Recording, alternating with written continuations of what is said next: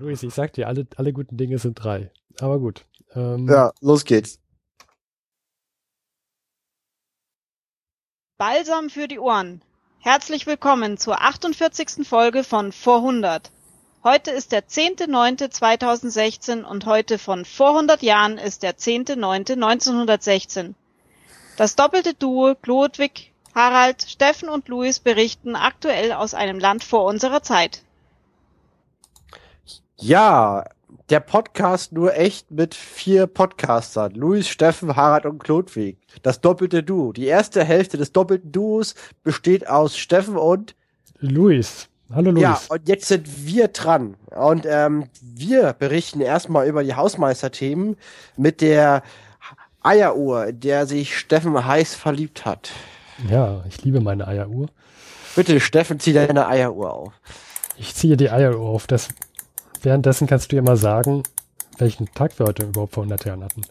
Wir haben von vor 100 Jahren den 10.09.1916 und wir werden erstmal über unsere Hausmeisterthemen sprechen als Steffen und Luis. Die Eieruhr wird dabei die Zeit auch zwei Minuten begrenzen, denn Podcaster können sehr gut über sich selber reden und wir wollen aber nicht über uns reden, sondern über die Themen von vor 100 Jahren. Danach geht es auch los das genannte, dass wir aus aktueller Sicht immer noch als Steffen und Luis über die Themen von vor 100 Jahren sprechen und dann beginnt die Zeitreise. Wir steigen in den Fluxkompensator, kommen in die Zeit von vor 100 Jahren an und Harald und Klodwig betreten die Bühne mit ihren Monokeln, Zylindern, Zigarren und Whiskygläsern und was auch immer man sich da darunter sich vorstellen kann und berichten aus ihrer einzigartigen Perspektive, was jetzt gerade so abgeht.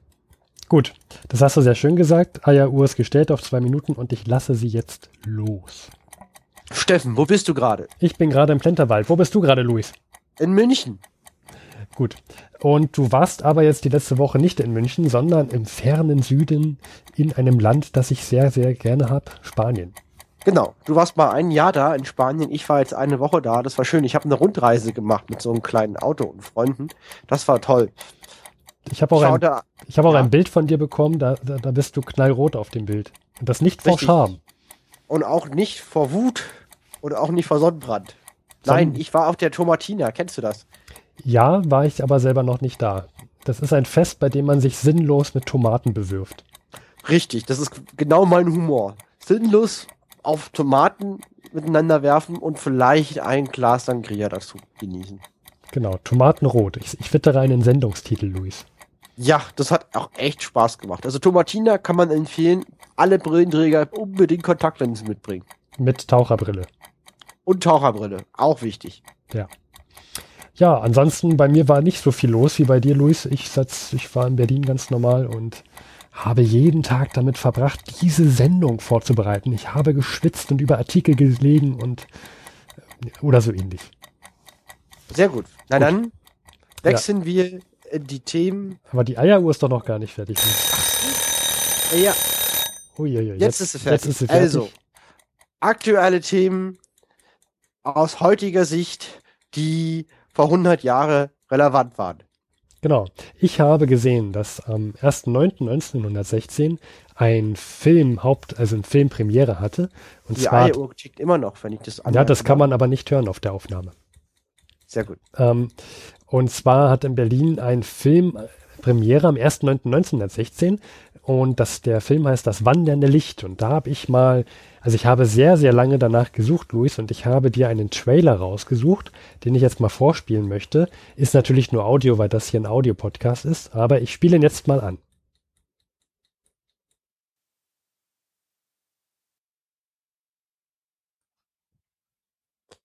Steffen? Ich habe nichts gehört. Äh, ja, es gibt ein, klein, ein klitzekleines Problem bei dem Trailer, Luis. Ja, warum? Was, was soll das jetzt schon wieder? Das ist ein Stummfilm. Oh. es tut mir leid. Wurde nicht vorgewarnt. Es tut mir leid, Luis, es tut mir leid, liebe Hörerschaft, aber den, den Gag musste ich mir einfach nehmen. Oh. Es ist ein Stummfilm, da kann man jetzt nicht hören. Ich hätte jetzt vielleicht, wenn ich es könnte und hier ein Klavier stehen würde, hätte ich jetzt auch Klavier gespielt. Ähm, aber Jedenfalls sei froh, dass ich in München bin. Das ist ganz schön weit weg. Ja, ja. Steffen ist Sicherheit. So, aber wenn du jetzt hier schon den Trailer so großspurig eingespielt hast, worum geht's denn in Das, das wandernde Licht ist vor allem interessant, weil dort Henny Porten mitspielt. Henny Porten ist äh, damals eine der Schauspielerinnen im Deutschen Reich. Es ist, es ist äh, die Schauspielerin überhaupt. Die hat doch sehr viele Filme denn gedreht. also sowas wie Scarlett Johansson heutzutage. Ist das die Schauspielerin überhaupt? äh, ja. Gut, darüber, darüber kann man dann vielleicht auch wieder streiten. Sagen, sagen wir mal so, also ich, ich weiß jetzt auch nicht, ob sie gut war oder ob sie einfach nur präsent war. Das ist, man kann halt Scarlett Johansson sein, halt, das ist halt eine gute Schauspielerin, oder man kann auch Veronika Ferris sein, einfach nur in jedem Sat 1 Film sein. Das ist schon ein Unterschied, das kann ich jetzt nicht beurteilen. Ich habe die Filme auch nicht Ja. gesehen. Aber das, ich bin völlig bei dir, das, das ist auf jeden Fall ein himmelweiter Unterschied. Äh, Ja. Und also das wandernde Licht handelt davon, dass das eine Anna lernt da auf irgendeinem Casinoball wohl einen Schönling kennen und den möchte sie heiraten. Und dieser Schönling ist Berufsoffizier und über den gibt's auch Gerüchte, dass der verrückt sei. Wow. Und Uh. ja, und aber Anna, Anna glaubt so an diesen, an diesen ähm, Menschen und, und an diese Liebe, dass sie die Eheschließung doch eingehen möchte, also dass sie die Ehe doch eingehen möchte. Und ähm, kurz vor der Eheschließung wird sie gewarnt. Und zwar von, von dem Diener. Das, äh, das ist, ist, achso, ist ein Graf, sehe ich gerade. Ich, ich habe hier gerade nochmal die Beschreibung. Das ist ein Graf und der hat einen Diener. Und der Diener geht zu der Anna hin und sagt, ey, der ist wirklich verrückt, du solltest das nicht machen. Und daraufhin verschwindet Anna, ohne was zu sagen. Und der Graf wundert sich und der Diener sagt halt zu dem Grafen, ja, ähm, die Anna, die ist tot. Und, und ja, daraufhin weiß ich nicht, was dann der Graf macht. Wahrscheinlich äh, ist er sehr bedrückt und es stellt sich dann irgendwann später heraus, dass der Diener eigentlich der Verrückte ist. Okay. Und ähm, ich habe jetzt ja auch nur das erzählt, was bei Wikipedia stand, so einen Trailer habe ich leider auch nicht gesehen können. Klingt nach einem total tollen Film. Ja, ich würde auch sagen, wir, wir, wir lassen das jetzt Ja. und gehen zum nächsten. Ich, ich, über. möchte, ich Also, möchte noch eine, eine, eine kurze Sache sagen. Und zwar diese Henny Porten, haben wir schon mal erwähnt.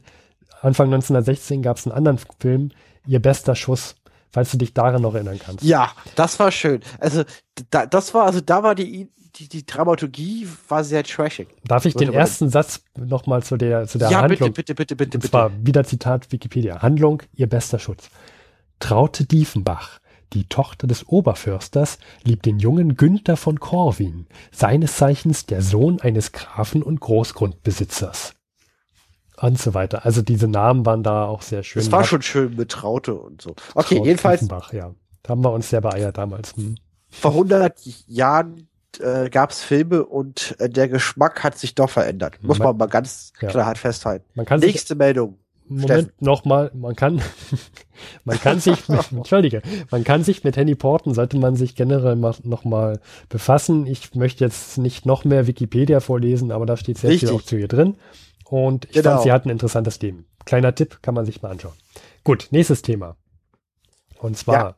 habe ich gesehen, ähm, beziehungsweise nochmal kurzen, kurze Zusammenfassung. Letztes Jahr im Mai ist Italien in den Krieg eingetreten und ähm, teilte sich eine Front mit Österreich-Ungarn. Da gab es dann die, diese ganzen Isonzo-Schlachten.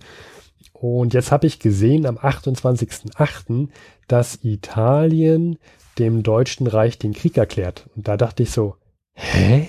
Die sind doch schon längst im Krieg. Haben die jetzt erst dem Deutschen Reich den Krieg erklärt? Das war mir gar nicht bewusst. Ja, das ist wie, war mir auch nicht klar. Ich hätte auch gedacht, dass das schon viel eher der Fall war, weil gefühlt ähm, ist Italien schon eine ganze Weile im Krieg. Wann sind die doch mal eingetreten? Ich glaube, mir ist so wie Mai 1916, äh 15, entschuldige, 15. Genau, 1915, ja. Ja. Also die sind schon über ein Jahr dabei und haben noch keinen Krieg mit Deutschland, sondern nur mit Österreich und Ungarn. Ja, Wer weiß, das ist schon interessant. Also, Hm. wer mal die Mi Milliarden-Euro-Frage bekommt, äh, wann Italien den Kriegszustand mit Deutschland eingetreten ist, das war der 28.08.1916. Dafür gibt es bestimmt sehr viel Geld. Also eine Million Hm. reicht nicht aus, wenn man das aus dem Kopf weiß. Ja, und wahrscheinlich wird es dann auch so eine, so eine andere Frage, äh, Antwortmöglichkeit geben, die einen in die Irre führen soll, nämlich Mai 1915. Das nicht anklicken. Es ist nicht C. Genau. Das nicht anklicken. Da Genau. gibt's was zu beachten. Genau. Und äh, Steffen, möchtest du dich doch noch was zur Handy Frieda Ulrike Porten sagen? Der einzigartigen Schauspielerin. Ich hatte dich gerade unterbrochen und möchte meinen Fehler wieder gut machen. Ähm, ähm, äh, nein, Luis, es ist schon okay. Was man, also vielleicht noch als, als kurzen Ausblick, warum man sich noch mit ihr befassen sollte. Sie hatte noch einen zweiten Mann gehabt, der dann jüdische Abstammung war und da gab es dann zur Zeit der Nazis sehr, sehr viele Probleme. Da wurden kurzer, kurzfristig ihre Filme gecancelt. Sie durfte dann auf einmal nicht mehr mitspielen, obwohl es noch zugesichert war. Dann war sie aber doch Günstling von, von einem großen Nazi und durfte dann doch noch mal in ein, zwei Filmen mitspielen. Ähm, nach dem Zweiten Weltkrieg wollte keiner mehr was von ihr wissen und sie starb dann auch schon 1916. Sehr bewegendes Leben, das sie gehabt hat, kann man sich wirklich mal zu Gemüte führen. Es ist immer interessant, dass so Protagonisten aus diesem Weltkrieg im nächsten dann auf einmal nicht mehr erwünscht waren mhm, Deutschland. Ja. Sie hat übrigens nicht viel vom, vom, ähm, vom Farbfilm beziehungsweise vom Film mit Audio so gehalten. Ja, Film mit Audio, wer braucht so modernen Kram auch? Audio? Die richtig waren ja. äh, Filme-Nerds, Ton, Stummfilm. Und ich meine, 100 Jahre später äh, reden Leute über Audio und halten nichts von Bild. Ja, äh, wer macht sowas? Ja, ich meine, wir könnten ja auch YouTube-Videos machen, Luis. Richtig, aber wir machen nur Audio und, und ja. diese Schauspielerin, die macht nur Video ohne Ton. Genau. Meine Sympathie hat sie. Und wenn euch das gefällt, und wenn euch das gefällt, dass, dass, wir, dass Luis und ich keine YouTube-Videos machen, dann klickt bitte hier unten auf den Subscribe-Button. genau. Der gleich eingeblendet wird. Gut. Oben rechts. Oben rechts und links unten, ja. Ähm, dann, Steffen, hattest du bei der Vorbesprechung der Folge etwas von einer wunderbar exotischen Insel erzählt. Es war von einer, Elef es war von einer Elefanteninsel. Wo hm. ist sie denn? Welche Elefanten gibt's denn da? Die, äh, ja, das ist eine ganz, das sind ganz besondere Elefanten. Die sind ein bisschen kleiner als die, an die man jetzt denkt. Und das ist die Elefanteninsel vor der Küste der Antarktis. Und warum heißt die Elefanteninsel? Das, die wurde 1821 entdeckt und da wurden so viele Seeelefanten gesichtet, dass man sie Elefanteninsel nannte. Und, und warum ist das? Warum war die nochmal relevant, genau? da wurden jetzt vor kurzem, am 30.08.1916, wurden dort Leute gerettet. Und wer war das? Das waren Angehörige von, zwar von einer Expedition von Sir Ernest Henry Shackleton. Und Shackleton hat eine echt riskante Rettungsaktion gestartet, um Wie diese Leute zu retten. Da? Also die sind losgeschippert mit einem Schiff, ich glaube, das hieß Endurance, im August 1914. Das muss man sich zu Gemüte führen, da tobte schon der Erste Weltkrieg.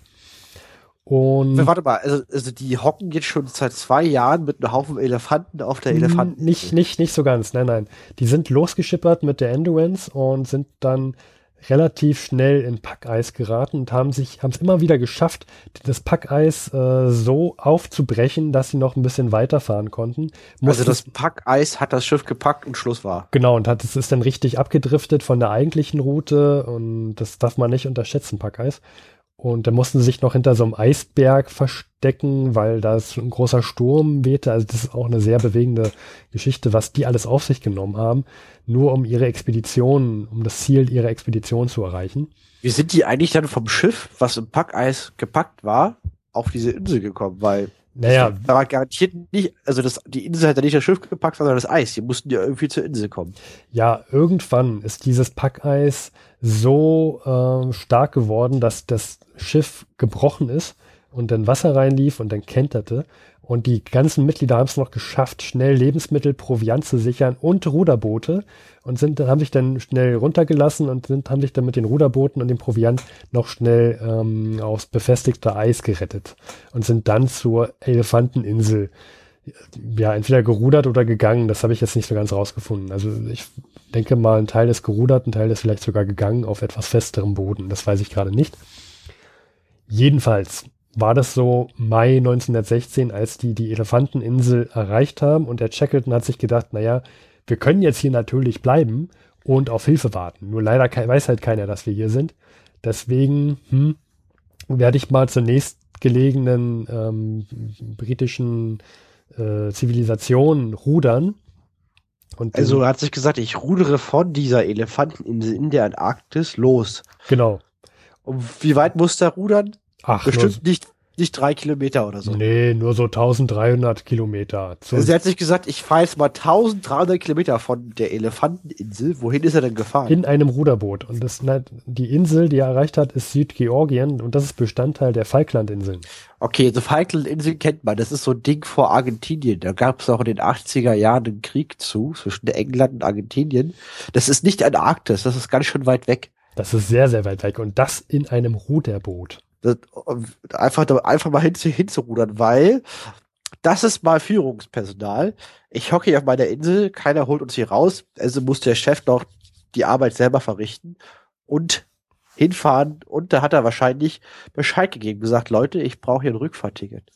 Genau. Und der hat insgesamt vier Anläufe gemacht, um wieder zurück zu, den, zu der Elefanteninsel zu, äh, zu kehren. Aber warum, wieso muss er denn zurück? naja, er will seine Leute retten. Aber gibt's denn da keine Kavallerie?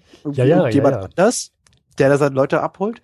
Er hat äh, versucht, mit, mit, ähm, mit, mit, mit einem Schiff wieder zurück zu den Elefanteninseln zu gelangen, um die zu retten. Nur das musste dann wieder zurückkehr, äh, umkehren, weil, nun, Packeis. Muss ich mir vorstellen, da bist du mit Aber deinem. warum musste er denn zurück? Warum haben die nicht irgendjemand anders geschickt? Na, er ist der Verantwortliche für die Expedition. Das sind seine Leute, die da sind. Ja? Na gut, okay, macht auch wieder Sinn. Also ja. klar. Und dann hat er auch Ein nach London. richtiger Leader. Der Shackleton. Das war so ein richtiger, das hat so richtig gescheckert. Und ähm, er hatte auch nach London telegrafiert und meinte, hier, äh, seit Mai hocken wir hier auf, oder hocken meine Männer auf der Elefanteninsel. Äh, bitte schickt doch jemand vorbei. Die Schiffe, die es hier gibt, die packen das Eis nicht. Die, wir brauchen hier irgendwas richtig Massives, was das Eis auch brechen kann. Und London meinte dann, ja, vor Oktober wird das nichts. dann hat sich der Shackleton gesagt, ja, okay, bis Oktober, ich kann doch nicht, noch meine Leute nicht bis Oktober da lassen. Und hat dann noch weiter nach anderen Schiffen gesucht und hat einen Fischdampfer gefunden. Mhm. Und ähm, von, von Uruguay ist es, glaube ich, oder von Chile, da bin ich mir gerade nicht sicher. Ähm, und dieses Schiff ja, ist, ist wohl ganz bekannt. Also ich kann, mir, ich kann mir vorstellen, dass da Heldenlieder drüber Wie geschrieben hieß wurden. das? Instituto de Pesca Numero Uno. Ja. Und es gibt auch irgendwo ein Denkmal, wo der, wo so ein Teil von dem Bug ähm, ähm, genommen wurde von diesem Schiff und das ist dann, es ist halt ein Denkmal. Das ist Und mit richtig dem Ding- berühmt und damit hat er es geschafft, tatsächlich dann die Mannschaft zu retten und alle waren glücklich und, und froh und haben äh, Happy End. Blick- Genau. Danke für diese schöne Geschichte. Also ich meine, ich hock seit zwei Jahren auf meiner Insel mit meinen Leuten fest. Niemand holt mich Die ab. hocken nicht seit zwei Jahren auf der Insel fest. Die, die, die, die sind seit zwei Jahren unterwegs, aber hocken nicht seit zwei Jahren auf der Insel fest. Ach, zum Schluss waren sie auf der Insel. Zum Schluss fahren sie auf der Insel, ja. Und die, die sind unterwegs und kommen nicht weg. Und dann Genau. sagt sich irgendwann der Shackleton, okay, mir reicht's. Ich nehm's in die Hand, ich nehme mir ein Boot und fahre zu den Falklandinseln, mal 1300 Kilometer. Und dann ja. ruft wir nach England und sagt, Leute, holt, Leute, holt mir meine Mannschaft raus. Die sagen ja im Oktober. Er sagt, nee, nicht mit mir. Besorgt sich irgendwie ein Boot und tuckert dahin und holt die ab. Genau, Richtig? genau. Das ist gut. Und ich habe mich mal gefragt, 1916, wo wäre ich wahrscheinlich lieber gewesen? Irgendwo bei einem Ort, den ich nicht aussprechen kann, irgendwo im Graben, mitten im Ja. Dreck oder äh, Packeis äh, hackend irgendwo, wo ich vielleicht kurz vorm Erfrieren bin. Ich wusste keine Antwort drauf. Schwierig, ne, was besser ist. Also ich finde, für die Antarktis-Variante spricht kein Giftgas. Weil Giftgas ist immer schlecht. Ja, genau. Und es gibt dort Pinguine. Pinguine sind süß. Gut. Ich würde sagen, von süßen Pinguinen wechseln wir jetzt und machen eine Zeitreise in, zum 10.09.1916 zu Harald und Klodwig, unseren zwei äh, vor 100 Korrespondenten, Journalisten Schweizer Abstammung. Wir treten ab.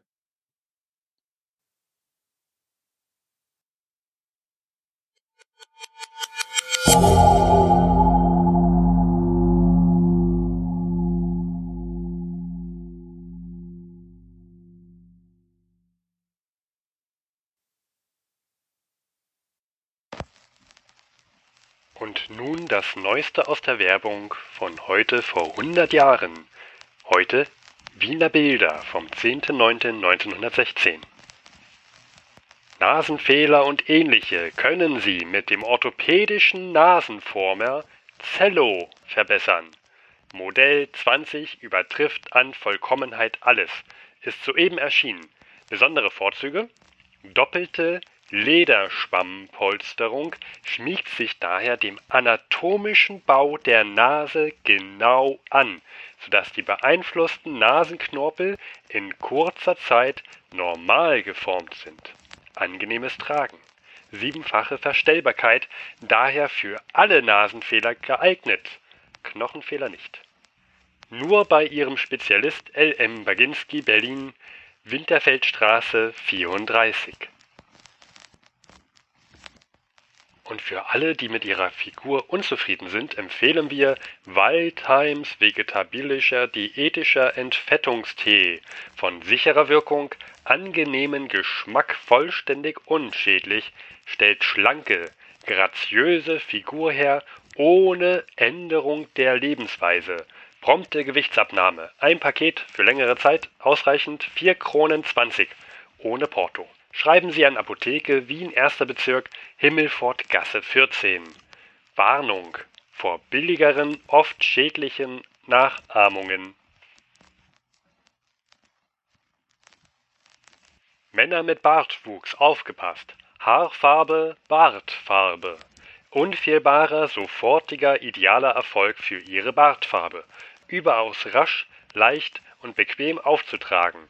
Glänzende Resultate ergeben insbesondere die Farben Schwarz, Braun und Hell, vollkommen unschädlich und selbst in heißem Dampf nicht lösbar. Für Herren und für Frauen. Preis 3 Kronen per Post. Schreiben Sie an J. Kugler Prag Pergasse 11. Und für alle Damen mit einem gewissen Bartwuchs empfehlen wir Damenbart und lästiger Haarwuchs kann einzig und allein nur durch Anwendung der neuen amerikanischen Methode ärztlich empfohlen, radikal und für immer beseitigt werden. Deutsches Reichspatent Nummer 196617, prämiert mit der goldenen Medaille Paris-Antwerpen. Sofortiger Erfolg durch Selbstanwendung und Unschädlichkeit wird garantiert, sonst Geld zurück. Preis nur 5 Mark gegen Nachnahme. Schreiben Sie an Wagner Köln 150 Blumenthalstraße 96. Und nun das Wetter von unserer Wetterfee Kirsten. Am 10. September 1916 wird es bei blauem Himmel bis zu 24 Grad warm. Die Menschen genießen das Wochenende und flanieren durch die frühherbstlichen Wälder.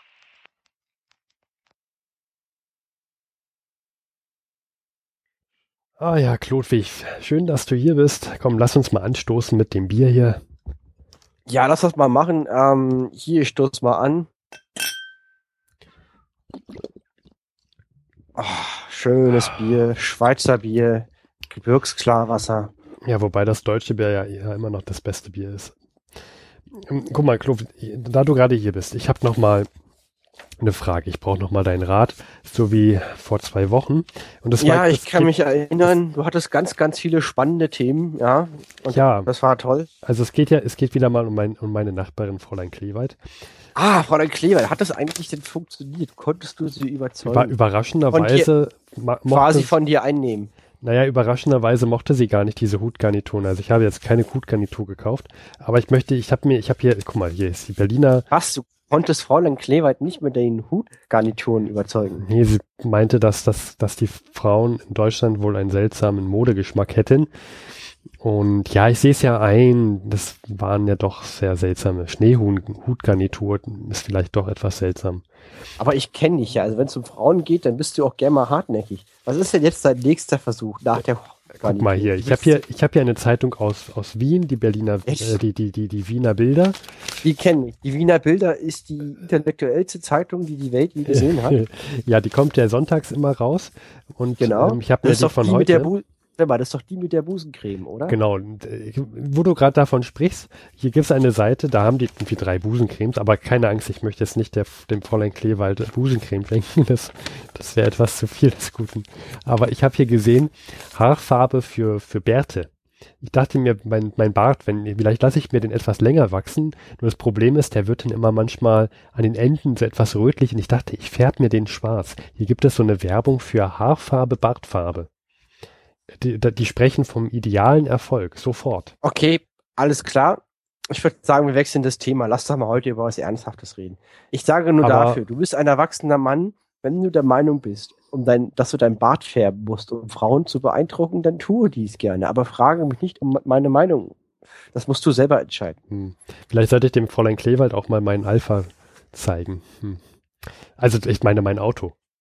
Das habe ich Ja, letztes, letztes Jahr gekauft. Ähm, Wenn ich ganz ehrlich bin, das halte ich für wesentlich äh, erfolgsversprechender, als sich den Bart zu färben. ja, das Problem ist nur, ich kann, du hast, du hast ja gemerkt, ich kann mit dem Auto immer nicht so viel fahren. weil diese ganzen Themenwechsel. Huf, die ganzen Nägel von den Hufeisen liegen auf den Straßen. Apropos Wiener Bilder. Die Wiener Bilder, Österreich-Ungarn. Ist dir eigentlich bewusst, dass Österreich-Ungarn gerade dabei ist, als Nation, als eigenmächtige Kraft aufhört zu existieren? Und zwar unabhängig vom Kriegsausgang, egal wie es ausgeht, ob Sieg oder Niederlage. Ist dir das eigentlich Äh, bewusst? Du meinst, morgen gibt es, muss ich mir meine Wiener Bilder von woanders? Wie, weiß nicht, Nein. was meinst du? Aber dieser Staat ist ein Begriff, ein, ein, ein Puppet zu werden, ein, Eine was? eine, ein, also ein Puppenstaat, der von jemand anderen quasi an der langen Leine gezogen wird und selber keine Entscheidung mehr Du meinst, du meinst jetzt, dass wahrscheinlich das Deutsche Reich ist der, ist der Puppenspieler oder wie? Na, na das, lass mich die Geschichte einfach mal dahinter erzählen. Das hat, das hat viel mit Deutschland zu tun, aber auch, wenn die Mittelmächte mal angenommen verlieren würden, würde, wär, wäre Österreich ungern erledigt. Und äh, Das- vielleicht, äh, lass uns, Äh, ja, da, da musst du jetzt mal von, also da musst du jetzt mal einen Schritt zurückgehen. Was, was, wa- wie meinst du das jetzt? Ist das, was, was, was, was ist da denn los mit, mit, mit Österreich-Ungarn? Na, es gibt ja eine Nation, da wohnen Leute, die brauchen keine Farbe, um ihre Bärte zu färben. Ich bräuchte es ja nicht. Es ist nur ein, Aber ein eine welche Nation meine ich denn? Du meinst, Lass beim Thema bleiben. Achso, du, ähm, okay, also Bärte, Nation, Bärte, äh, die, die, das Zarenreich. Genau, da wohnen ja Russen. Die haben Bärte. Die haben Und Bärte. jeder Russe Und ist ja per. Geburt Experte im Wodka trinken. Mhm. Jedenfalls, Russen haben eine Offensive gemacht am 4. Juni 1960. Habe ich von gehört. Broslowski oder so heißt die. Jedenfalls der kommandierende General ist Brusilov. Und da diese Offensive sehr, sehr, sehr erfolgreich ist, Brosilov. äh, fällt sie auf. Und der General, der das macht, ist Brusilov. Nicht, nicht Broslowski. Nein, Brusilov. Okay. Okay, ja, und warum ist die so, also wa, wa, wa- warum fällt die so auf? Weil die sehr erfolgreich ist oder, oder wie? Aber warum denn? Ja, also genau, also die war sehr erfolgreich. Die war sogar so erfolgreich, dass Rumänien deswegen auf die Seiten der Alliierten in den Krieg eingetreten Ja, ist. stimmt, vor zwei Wochen hatten wir das. Auf den Tag genau. Lass uns nochmal anstoßen. Das auf, de, auf den doofen Krieg. Ja, ich möchte nicht auf diesen doofen Krieg anstoßen. Darauf stoße ich nicht an. Und dann auf den Frieden. Ich suche doch nur einen Grund, mein Bier zu trinken. Ja, ich stoße an auf gesunde Werte. Äh, g- gut, auf gesunde schwarze Werte. Auf, dass jeder Mann einen gesunden Bart hat. So. Ah. Bart ist sehr gut, wenn es kalt ist. Äh, auch ein heißes Bad. Ah, Wortspiel. Ja, Jedenfalls, so, äh, Thema Brus, zurück. Brus, Bruslowski, nein, Brusilov, nicht Bruslowski, Brusilov, ja. Und b- 4. Juni ging's Mhm. los, 1916.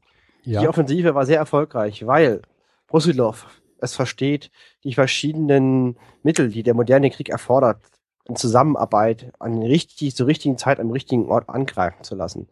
Äh, er greift gar nicht mit einer massiven zahlenmäßigen Überlegenheit an, was doch überrascht, weil die meisten Angriffe ja doch mit einem Verhältnis von zwei oder drei zu eins gegenüber des Verteidigers beginnen, sondern ähm, er macht einen äh, ähm, sehr effektiven Artillerieangriff und führt die Gräben sehr nah an die feindlichen Gräben heran, dass stellenweise nur 100 Meter Und, äh, ähm, Abstand sind zum feindlichen Graben. und das er hatten die, das hatten die anderen, die, die Deutschen zum Beispiel nie gemacht, oder? Also was, was Ja, machen doch, die denn? die haben das auch gemacht, aber die Russen haben das vorher nicht gemacht. Ach so. Die, die sind immer weggegangen, oder was? Nö, du musst dir vorstellen, der, der, die, die Idee eines Angriffes war, nach Lehrbuch, Man nimmt die Soldaten in langen Reihen, in sehr großen Massen und lässt sie zwei Kilometer vom Feind entfernt aus dem Graben aussteigen und angreifen. Danach die nächste Welle. Was jetzt gegen Artillerie und Maschinengewehren nicht unbedingt erfolgsversprechend ist. Ja, also ich hätte mich, na gut, weigern kann man sich ja nicht, man muss ja raus.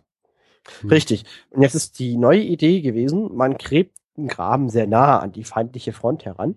Also nur stellenweise nur 100 Meter entfernt, man probt den Angriff. Hm. Man macht einen effektiven, eine effektive Artillerieunterstützung und die war vorher gar nicht möglich, sondern erst jetzt hat das russische Reich die nötigen Munition und Geschützansammlungen, effektiven Artillerieanschlag, also führen zu können, zumal die Taktiken des modernen Krieges auch erstmal gelernt werden mussten. Naja, und, und das, dann, hat der, das hat der Broflowski jetzt also, äh, Brosilov, entschuldige, das hat der jetzt also gemacht und der hat also die Gräben näher rangebaut, sodass die schneller aus den Gräben raus und nicht so weit laufen mussten und, und genau, also weniger Zeit für feindliche Maschinengewehre. Hm. Aber nicht nur das, er hat noch was gemacht. Ähm, ich nehme an, er hat nicht die Bärte seiner Soldaten gefärbt. Lassen wir die Werte beiseite. Ja, entschuldige. Die Werte sind immer noch da, wo sie sind, an den Gesichtern. Nein. Ja, was hat er, er denn gemacht? Er hat Sturmtruppen gebildet. Also kleine, kleine, hochspezialisierte, sehr gut ausgerüstete Verbände, die halt angreifen. Mit Handgranaten bewaffnet zum Beispiel und halt so ähm, die Front aufbrechen vereinzelt, um dann nachzustoßen erfordert weniger Mann und Zeit höchst effektiv. Und äh, was er auch gemacht hat, er hat einen unfassbar breiten Frontabschnitt angekündigt. Also er hat nicht nur an einen Abschnitt angegriffen, wie zum Beispiel Deutschen vor sondern an ganz vielen Stellen gleichzeitig, was es halt nicht ermöglicht, den Mittelmächten Verstärkungen heranzuführen. Ah, sehr schlau. Also die sind sozusagen auf, auf einer breiten Fläche beschäftigt. Und genau, deswegen und hat sich dann, deswegen hat sich dann diese Überzahl nicht so bemerkbar gemacht. Genau, also die, die, die Mittelmächte konnten halt nicht ihre Reserven heranziehen und eine Stadt verstärken, sondern mussten sich überall gleichzeitig verteidigen. Das ist ja gewitzt von dem Bros Brosilov. Genau, absolut. Und das war auch etwas, was die eigenen russischen Galerien ihren Truppen gar nicht mehr äh, zugetraut hatten. Und vor allen Dingen, das machen die ja gegen, gegen Österreich-Ungarn, deren Ostarmee jetzt sozusagen äh, sich in Auflösung befindet und dass die Gefahr bestand akut. Das ging ja, ist ja schon durch. Also der erste Angriff war am 4. Juni. Und ja, ich, also ich, okay. Moment, du hast jetzt gesagt, dass das Österreich-Ungarn, damit hast du ja angefangen, dass das ein Pupp, dass die jetzt äh, Puppen werden und dass da, dass irgendjemand Puppenspieler wird. Was hat das jetzt mit Brusilov zu tun? Das, der, der hat jetzt dafür gesorgt, dass Rumänien auch in den Krieg eintritt durch seine Aktion. Genau. Und was hat das jetzt mit Puppen zu tun und Theater? Ja, kommen wir gleich. Ähm, also Österreich war oder ist, aber ist jetzt mittlerweile stabilisiert, war massiv unter Druck. Also es bestand wirklich die Gefahr, dass Österreich komplett fällt, weil stellenweise hat sich die österreich-ungarische Armee komplett aufgelöst. Okay. Ähm, durch die Erfolge. Und da musste natürlich der österreich-ungarische Generalstabschef Franz Josef von Hötzendorf, übrigens ein sehr, sehr interessanter Mensch. Der sagt, mir, ihn, der sagt mir irgendwas. Hatte, hatte der nicht. wir nennen ihn nur noch Konrad, weil Franz Josef von Hötzendorf ist ein zu sperriger Name. Konrad. Konrad. Konrad musste sich an, und zwar an den deutschen Generalstaatschef, und das ist von Falkenhayn. Ja, ja. Der musste sich an Falkenhayn wenden und sagen, wir brauchen Hilfe. Das, ja, haben wir ein Problem, das geht hier nicht weiter. Bitte, aber, schick uns Hilfe. Aber Falkenhayn, der wird doch sicherlich, der ist doch gerade im Westen stark be beschäftigt. Ist, sind Vor Verdun. Ja, und, und was mit der Somme war doch auch, glaube ich, irgendwas. Genau. Sind da nicht auch gerade die, die Briten oder Ami, die Briten am, genau. am, am, an, an der Somme? Ich weiß es nicht. Die Somme ist auch noch der Angriff der Westalliierten. Und der deutsche Generalstabschef, also der Chef der deutschen Armee, heißt Erich von Falkenhayn. Ja, das ist ja jedem bekannt. Genau, aber wir nennen ihn jetzt einfach mal Erich. Wir haben Konrad und Erich. Und es geht Konrad zu Erich. Übrigens, Konrad und Erich, der heißt wirklich Erich mit CH, mögen sich nicht. Und es geht Konrad zu Erich und sagt halt, ich brauche Hilfe. Und dann sagt Erich, oh, ihr, ihr Österreicher, ich mag dich nicht und ihr macht mich generell nur Probleme und ich brauche meine Truppen an der Somme, ich brauche die in Verdun und der Hindenburg und Ludendorff, die sitzen auf, auf ihren Teil der Osttruppen, weil die deutsche Ostfront wird ja von Hindendorf und Ludendorff, Hindenburg und Ludendorff befehligt. Die rücken gar nichts raus, weil sie ja quasi ihre Truppen behalten wollen. Ich muss die aus der Westfront abziehen, das kann ich nicht, das will ich nicht. Und ähm, wie für, ihr habt auch in Südtirol angegriffen, das wollten wir gar nicht und nee, ich möchte euch nicht helfen. Und wenn ich das dann doch tue, dann hätte ich gern deutschen Oberbefehl. Also das ist ja, ach so, der will jetzt sozusagen die österreichisch-ungarischen Truppen befehligen können. Nein, das natürlich nicht. Wie würde das denn aussehen? Nein.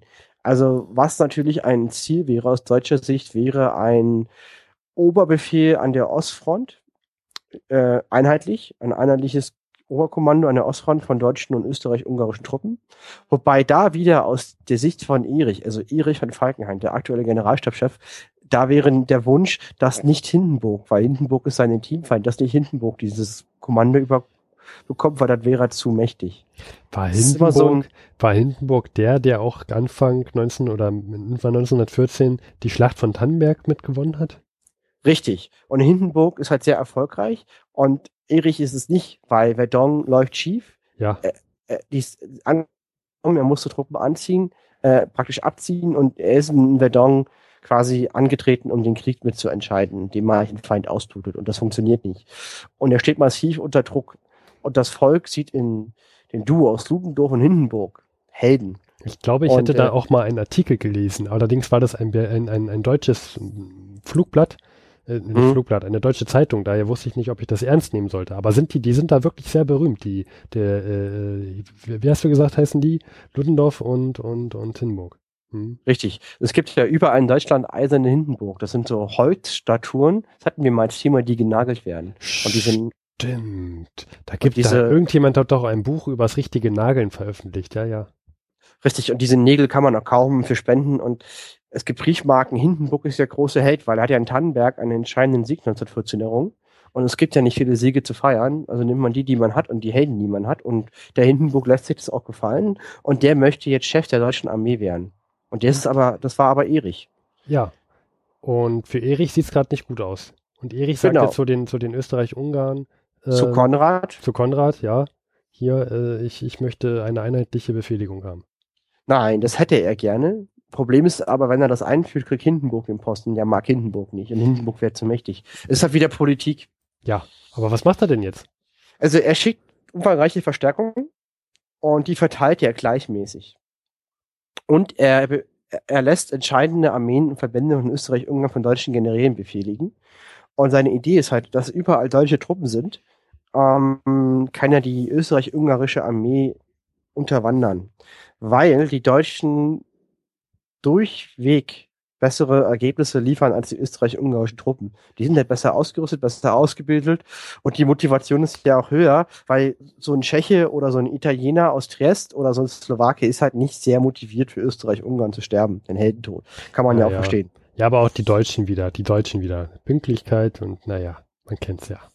Und die liefern immer bessere Ergebnisse. Ähm, Österreich-ungarische Generäle sagen, wenn einfach nur eine Pickelhaube zu sehen ist am Schlachtfeld, dann steigt die Moral der österreichisch-ungarischen Truppen ungemein, weil die sich jetzt sagen, juhu, der große Bruder kommt, wir schaffen das hier.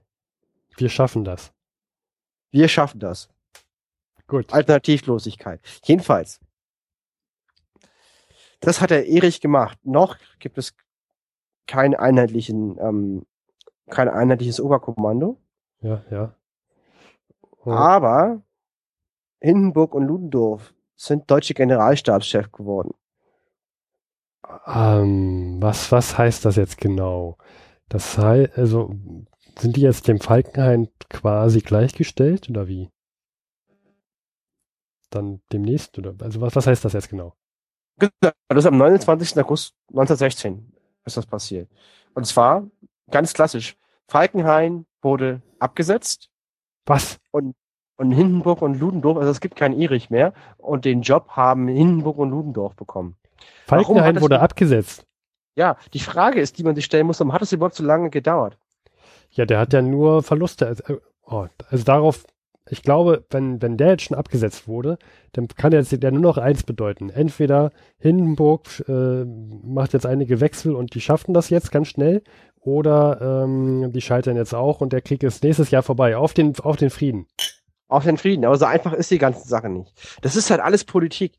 Ähm, der Kaiser, so sagt man aus seinem Umfeld, hat halt Angst. Hindenburg und Ludendorff sind unfassbar beliebt und die kann er nicht rumschubsen. Er hat Oh halt ja. Angst, dass wenn die an die Macht kommen, eine Diktatur in Deutschland entsteht. Also dass quasi Hindenburg und Ludendorff in Deutschland das Sagen haben, die Zivilregierung gar nichts und er auch nicht, sondern die Chefs sind. Ja, natürlich, wenn das, deswegen- wenn das, wenn das Volk denen dazu jubelt, natürlich, denn da, da, würde ich mir auch als Kaiser, würde ich mir da, ah, da würde ich mir auch richtig Sorgen machen, dass die mich da vom, vom, von meinem Thron da, mir die Pickelhaube, die äh, gekrönte Pickelhaube vom, vom Kopf nehmen. Ja, also und äh, die, die sind jetzt Chef. Der Falkenhayn hat halt zum Ausgleich am 6. September den Oberbefehlshaber über die 9. Armee gegen Rumänien bekommen. Also seine Aufgabe ist es jetzt, den neuen Spieler am Schachbrett Rumänien auf Seiten der Alliierten anzugreifen, aufzuhalten, bestenfalls zu besiegen. Da bleibt spannend, wie es da ausgeht. Aber ist denn wie, sag mal, Klotig, kennst du dich da aus? Sind denn die Rumänen so stark? Ähm, nein, sind sie nicht. Also die Erfahrung der Balkankriege zeigt, dass die Armee sehr schlecht ausgebildet ist, sehr schlecht geführt ist und eine sehr schlechte Moral zeigt. Hm. Und das heißt, man könnte jetzt sagen, man könnte das jetzt auf zwei Arten sehen. Entweder ist der, der Erich wird jetzt schnell über Rumänien oder die rumänischen Truppen besiegen. Das könnte ihnen ja Sympathiepunkte wiedergeben. Oder man sagt sich, naja gut, der hat jetzt halt so was Einfaches bekommen, der muss jetzt einfach siegen. Wenn er jetzt Also ich glaube, du siehst das völlig falsch. Also Rumänien ist in den Krieg eingetreten, weil Österreich und Ungarn an Zusammenbrechen war. Und Rumänien kämpft nicht gegen Deutschland, sondern gegen Österreich-Ungarn. Deutschland hat keine Ländergrenze zu Rumänien. Und Deutschland steht unter massiven Druck an der Somme ja, und an Verdun. Und dann gibt's ja auch noch die Italienfront. Also, also eigentlich sieht es gerade gar nicht gut aus für die Mittelmächte, weil woher sollen die Deutschen die Truppen hernehmen, um mal Rumänien zu besiegen? Weil die haben ja trotzdem eine halbe Million an Soldaten, die die in den Feld führen. Wenn auch nicht besonders gute Soldaten, muss man die erstmal besiegen. Ja, das stimmt allerdings. Also das bleibt weiter spannend. Die Lage im Osten Sehr ist, spannend. ist, ist sehr, sehr, sehr spannend.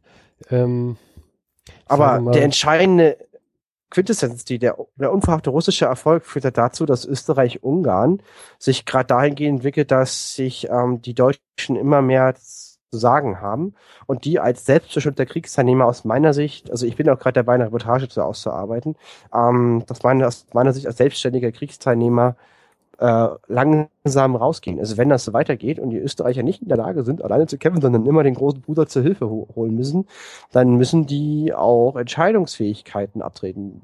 Bis zum Schluss irgendwann das deutsche Generaloberkommando unter Hindenburg und Ludendorff entscheidet, wo der Österreicher hingeht. Hm. Was würdest denn du, also, das sieht ja jetzt gerade sehr schlecht für die Mittelmächte aus. Was würdest denn du meinen?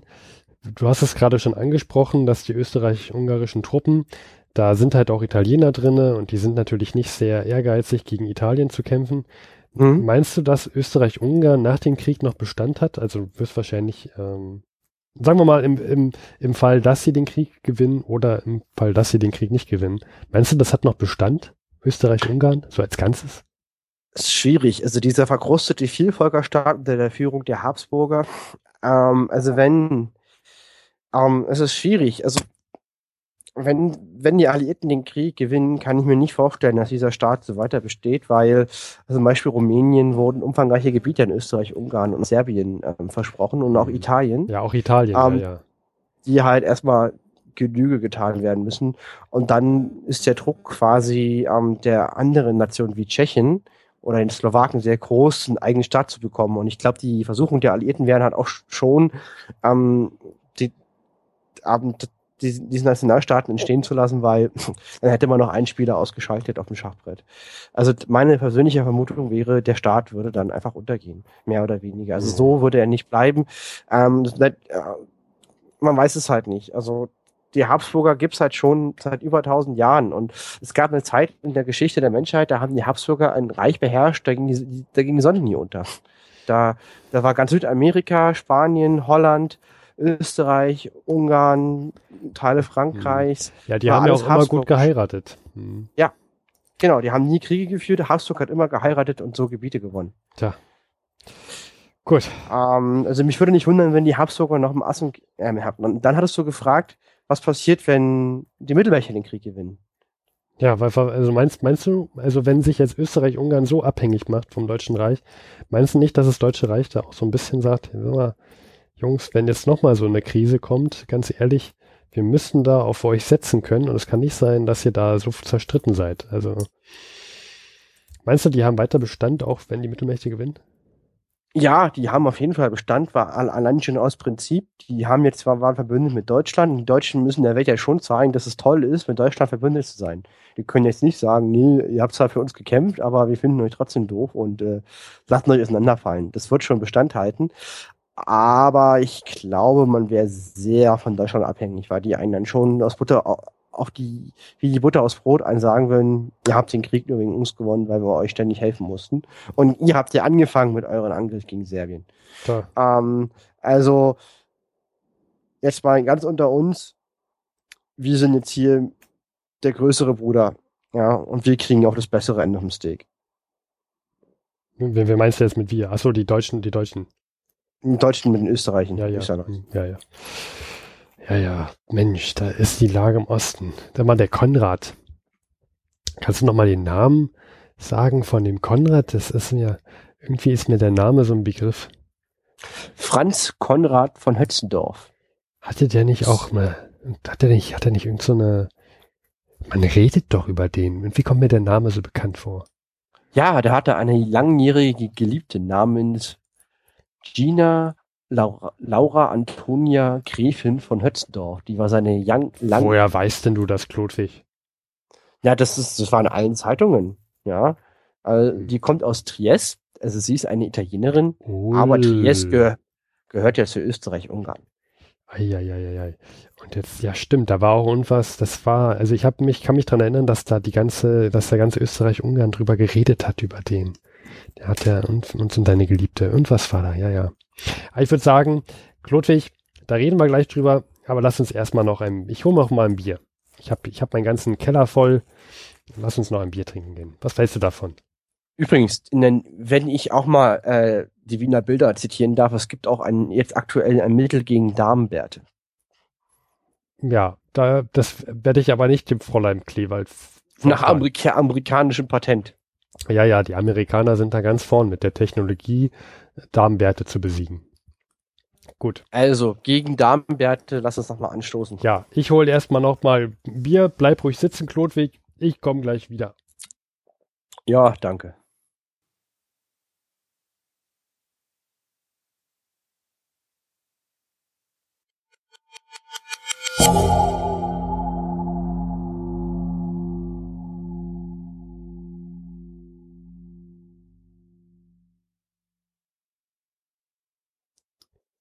So, ich habe jetzt auf Aufnahme gedrückt und der Luis möchte gerne noch euch ein paar Infos geben. Ja, ähm, genau, also ich hier, ich bin's Luis. Hallo Luis. Ähm, ja, und zwar, wir haben jetzt ähm, im, im Folgenteil die Brusilov-Offensive besprochen. Wir hatten ja angekündigt, dass wir in der ersten Folge nach der Sommerpause uns äh, um die um Verdun kümmern. Um was? Danach um diese Stadt mit V. Ach so die man nicht aussprechen kann. Danach haben wir die Somme-Offensive behandelt, die hatte ich hier mit dem Jörg besprochen. Und jetzt äh, habe ich die. Das heißt immer noch der Jörg und ich. Ja, genau, danke. Der Jörg und ich, richtig, genau das. Danke nochmal, Jörg.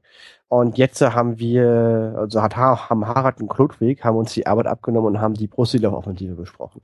Und diese drei Offensiven sind unfassbar wichtig, um halt zu verstehen, was 1916 auf dem Kriegsschauplatz passiert. Ja, ähm, und es gibt noch eine vierte Offensive, die kommt aber erst viel später im Jahr. Und dann wollen wir auch dann erst uns um diese kümmern. Und äh, wenn es dazu Fragen gibt, schickt ihr uns einfach gerne an info.100.de oder unserer Telefonnummer 030 814 55339. Und äh, von meiner Seite vielen Dank fürs Zuhören. Von mir auch. Vielen Dank und bis zum nächsten Mal. So, und hier nochmal Steffen, ohne Luis. Ich weigere mich im Klotwig und Haraldteil, die, äh, diesen seltsamen Ort, der mit V beginnt und mit Odon aufhört, äh, mit Google Translator einsprechen zu lassen. Denn Klodwig und Harald, die hatten ja damals noch gar keinen Google Translator. Das sind ja Zeitzeugen, die müssen halt einfach wissen, wie man es ausspricht.